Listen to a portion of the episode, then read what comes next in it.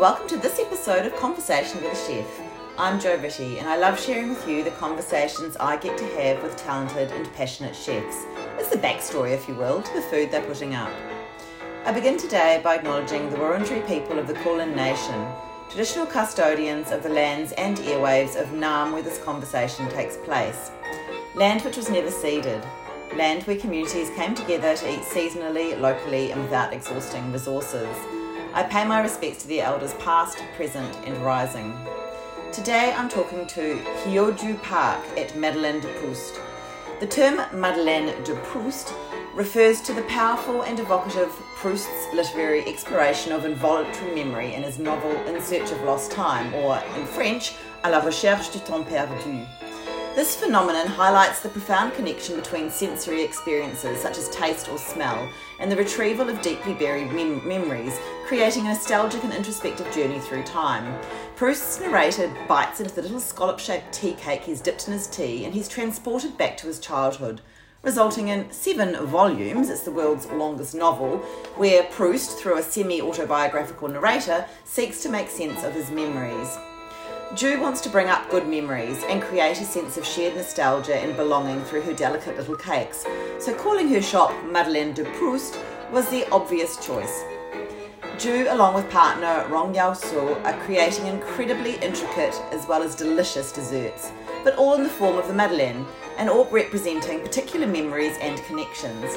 From the simplest classic unfilled Madeleine, hot from the oven, through to the prestige line and Tipsy Arabica, which combines the robust flavours of coffee and whiskey in a dark chocolate ganache, and from start to finish takes three days to make, these little beauties will certainly transport you. We actually got so caught up in the goodness of it all and other aspects of making it as a chef that we didn't even mention the four years Ju was head chef at Attica. Maybe that's for another time.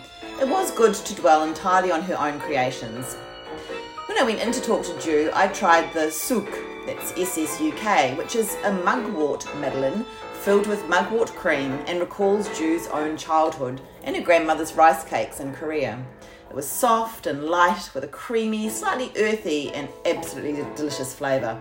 I can't wait to go back and try the other flavours, and I'm so excited you're going to listen to this conversation. I was surprised that when you asked Rongel about the interview because I feel like I'm not really popular yet. the social media for Madeleine yeah. de Proust is going really well, so I think that when you specialise in something these days, I think people go crazy for it. And when there's a story behind it. That's true, that's true. Yeah. I heard you're a French teacher. I am a French teacher. Ah, great. Yeah. So I've actually got a PhD in French. Oh, wow. But um, so in my honours year, we studied. I studied Proust, and, Yeah. and so I just I love this. I love the Proust story about um, biting into a tea cake and being transported to another time. So Yeah. when I saw that Instagram post, I'm like, Yeah. here's someone that understands. Here's people that understand the Madeleine. Yeah. Thank you. Because actually, I didn't know your name until our the, uh, design company come up with the name. And they say uh, de Proust is like uh, nostalgic. The word uh, refers to the nostalgic that uh, you have like good memories. So I think we can do through the dessert bring up the good memory. Yeah, that was the first time that I heard about it, and I feel like this is our story. Yeah. So, so then, because it feels like it's already a concept. Like, were you, so were you not going to make Madeleine in particular? You were going to make some kind of cake. Oh no, we do the male, but Oh. everything we uh, all the dessert we change into the form of madeleine. I see. Yeah. So for example, like corn. I love corn. Personally, I love corn, and then I feel like corn taste in here, Australia, is sweeter than in my country.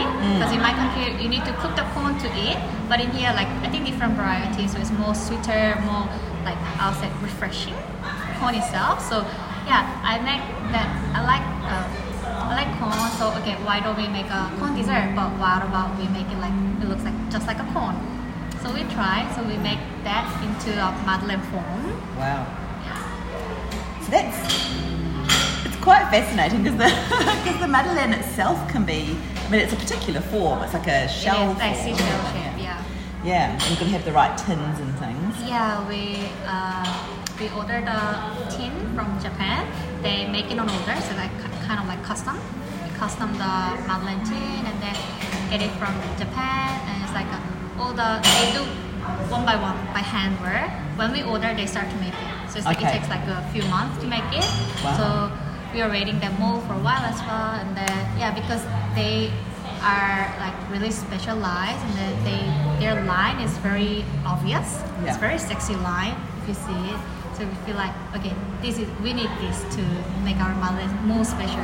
Yeah. Every single like detail is what we want mm. and what we need about when we want to specialize in one product. That's what we I think. Is what we think. And then yeah, even the flour itself, we get it we import it from Japan. There's a specific type of flour which is very fine, low low in protein, so it's more suitable for the cake. So we use we tested thousands of recipe to make that happen.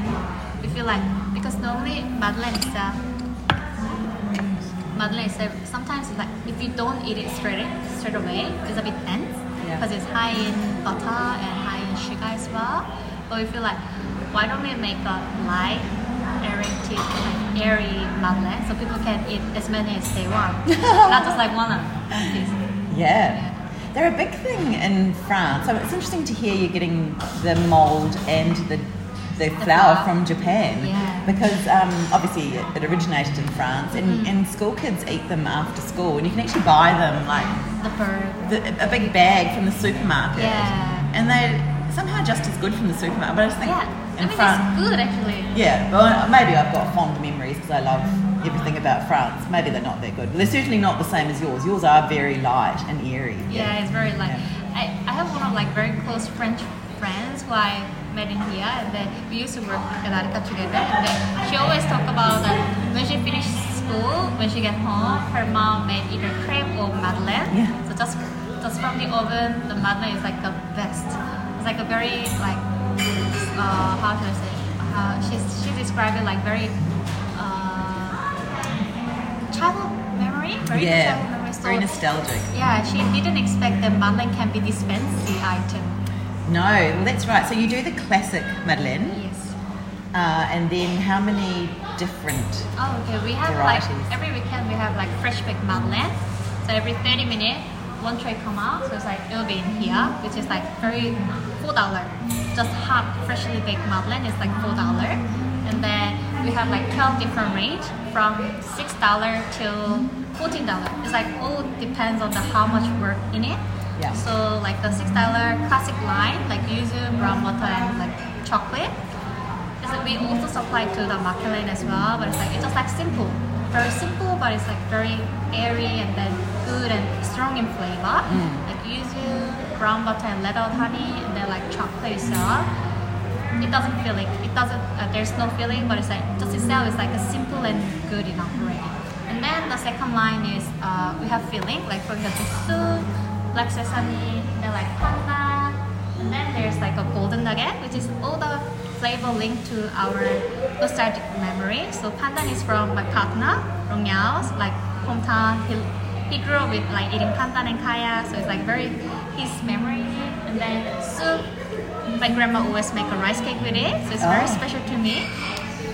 And then like black sesame, I love black sesame cheesecake. So I used to make a lot when I was in London.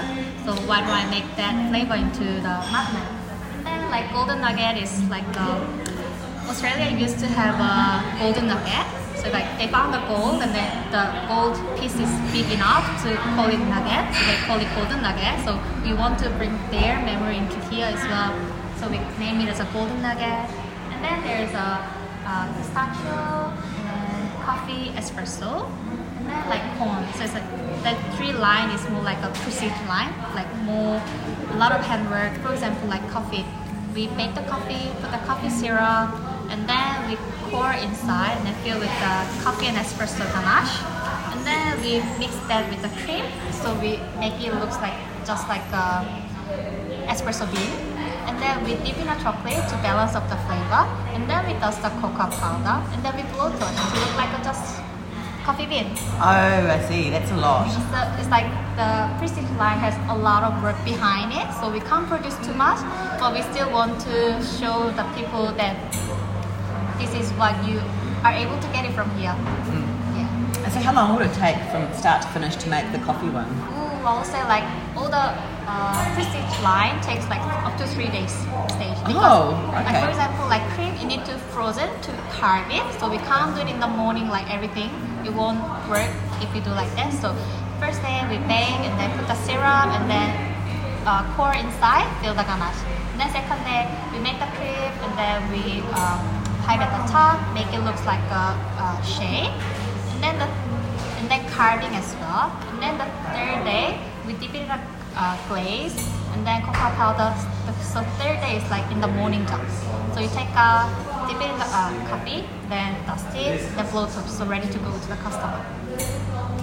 That's amazing. It's a lot of work. It's a lot of work. It's a lot of work. And then the customer just gobbles it down really quickly. Yeah. No, so we need to sit and savour because this is what, what they say about French people that they eat with their senses. Yeah. So that's exactly it, isn't it? We need to first of all look at it and really think that's amazing.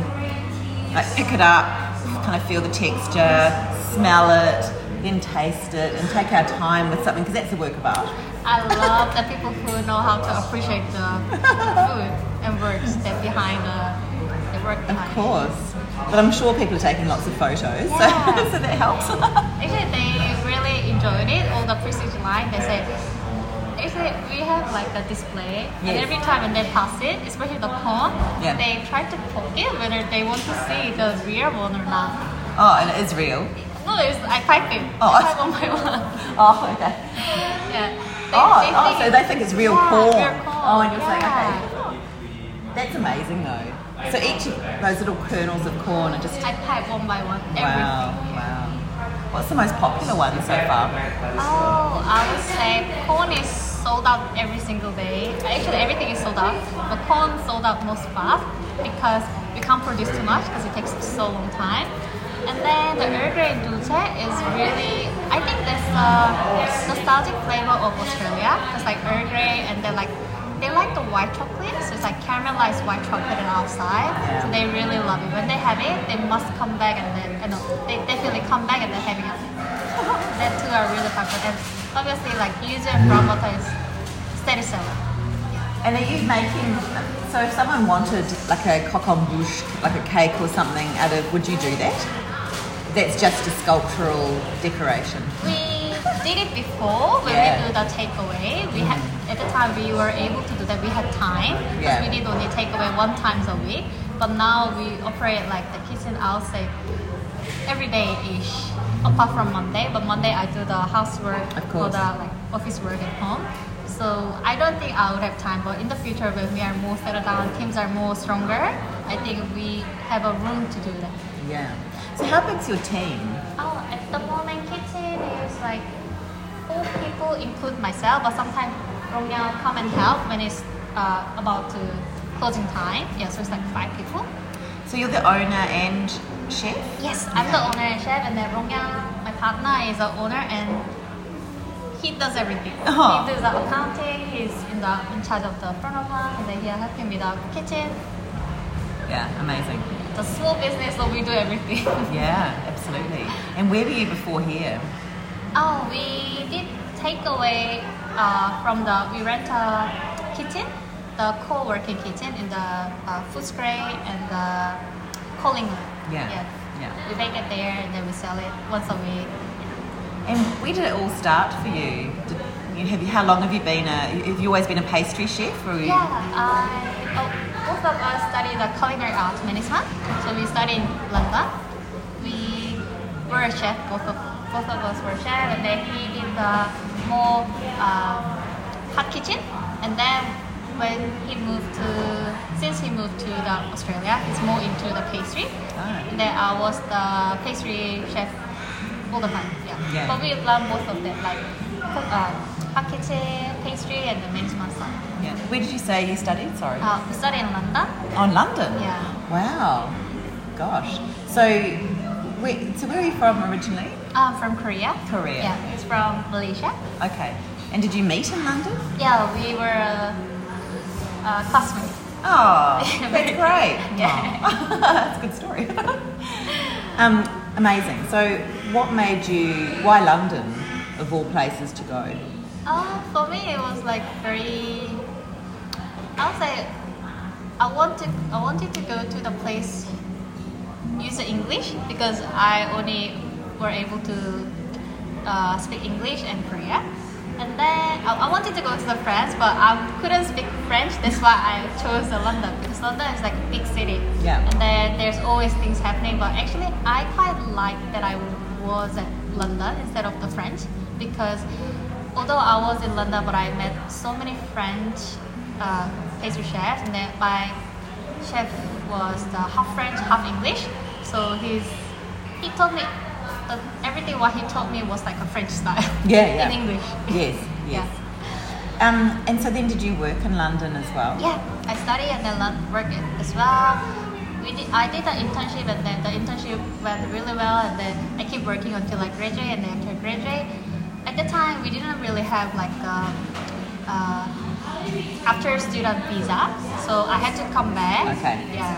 Yeah. And then um, why Australia? So I was thinking uh, we were looking for the third country who we can speak English, and then who we can stay together, and then where has a good in gastronomy industry. And then Melbourne was the place that we thought about it. So I came first, and then he came one year later. Oh, amazing. Gosh. And what do you like? What is it about pastry or about desserts that you like? I really like personally uh, one of the best things that I feel as a pastry chef is I love eating sweet. I love I'm a big sweet tooth and then whenever I work I have a like reward which is yummy dessert which was my biggest motivation in my life and then now the amount that I eat cake is less than before because I feel like if I want to work more I need to be more fit Yeah. now Yeah. I'm more into like uh, chef's life, and then I'm happy that when people say, "Oh, I love your dessert," and then it makes me happy. I that's the I feel like that's my key motivation these days. Because whenever people come, they say, "Oh, I tried this, and it is amazing, and I love this," and that makes like like, all the hard work pays it when I see that smile, and then I like that uh, I can make other people happy. Yeah. That's great. And so you mentioned, you know, being fit, and I think that's a really big thing for chefs. You're on your feet all day. What time do you start here? Because it's a daytime business, but you probably start and finish after, before and after your opening hours, do you? Yeah, we the kitchen start normally like eight, eight thirty ish, and then finish is depending on when our work finish. Because staff finish, staff work only eight hour shift, Yes. but as a owner, because we everything what we do is we try to do the legally. We don't want any other uh, illegal thing, and then we want like welfare of the staff. So we let them work eight hour, obviously break in it, and then they go home. Then we did rest of them. So like yesterday we finished like eight o- nine o'clock. Wow. At least you're together, that's something. So you're not missing out on each other. But how do you, what do you do for that well-being aspect for yourself, you know? Well, so moment. I suppose it's a new business, so. Yeah, it's a bit hard to look after myself at Yeah. the moment. I'm busy with look after this business Yeah. to let it run and then pay the staff well. Yeah. That is my uh, key thing at the moment because I never done it before. I really want to make it well, and then we want to do the good things and then do it well. So Yeah. our uh, focus at the moment is how can we pay the staff well? How can we uh, make a good uh, environment for them to work better? We invest on the equipment if they want it, and then we try to make it a happy place to work. Like for example, yesterday was one of our staff uh, birthday, so we ordered uh, sandwiches from the new open shop. They're having together all together, and they have the cake together, and then do the sing a song, something like that, kind of like making a good environment to Yeah. people feel like not just people make other people happy. I want they feel happy as well. That mm. makes us sustainable. That's what I feel. Yeah. Great. And so you've had some amazing experiences. It's quite it's quite cinematic. It's a bit like a film. I feel like you know you've moved from Korea to London, met your partner, Yeah. you've come to Australia. You're making these beautiful cakes and making everyone happy. What what would your advice be to a young person who wants to be a chef? Oh, actually, I have a really interesting story because before I go to London for studying, because I meant to be a, I went to go to the university English literature, but uh, that was I like it, but my parents wanted as well, and then I actually okay. Previously, I wanted to go to the culinary school, but my parents, uh, my parents are Asian, so they have a bit more. Uh, they prefer that I have a more stable job than chef because they know how hard it would be. It's like if you work in Asia, if you work with your body, we call it like blue collar, blue collar job, which is harder, but they prefer me to have like white collar job. But I kind of agree with it at the time that I know if I become a chef, it won't be easy. So I was like, just study. Okay, I follow your, uh, I follow your opinion, and I study. And then my first uh, part-time job was after I finished the Korean SAT. And I was in the kitchen, and I fall in love with it. I feel like, oh my god. Whenever I was in the kitchen, I feel alive, and then I love the tension, and then like, okay, I think this is what I need to do for my life. Otherwise, I'll be uh, regret. Because I'm a bit, I listen to my parents as well, but I'm a bit stubborn kid as well. If I Yeah. think it's correct. So uh, I said, I want to be a chef. Then obviously they say no. Then I said, okay, um, I want to prove that this is not just just one time my uh, excitement. I want to prove it. I'll do it one year. Then if I prove it, I want uh, send me to the abroad. I'm gonna study. And then I did one year. And then they uh, allowed me to go to the abroad. Yeah. Yeah, so that was my uh, biggest persuasion to my parents. Yes, I would say to the young people, if they have something they want to do, I really want them to follow that, but they need to prove themselves first, not just like things about I want to do it. No, it doesn't work like that because kids need parent support. Yeah. So parents need to agree with it as well. and then I feel like sometimes you need to persuade yourself as well. It's just like not a instant feeling. You need to know whether I'm able to do that. I feel like doing well is good, but uh, whether I'm better than other people, that is also important as well. So as a pastry to want to be a pastry chef, at first I worried a lot whether I have a talent or not because when I went to UK, I met so many chefs and they start really young age, like Yeah. 14, 16, and I went at 21. And when I meet them already, they are really good. They are higher level than me. They are so fast. They have no uh, so many knowledge about it. And then I thought myself, am I able to beat them if I'm in competition? And then I feel like probably not at the moment, but in few years, if I keep going it like this, and if I keep pushing myself, then learn more about it, I'm not. Uh, how should I say? Not lower than them. I wouldn't say lower. I I can be as good as like them. Yeah. Yeah. Yeah.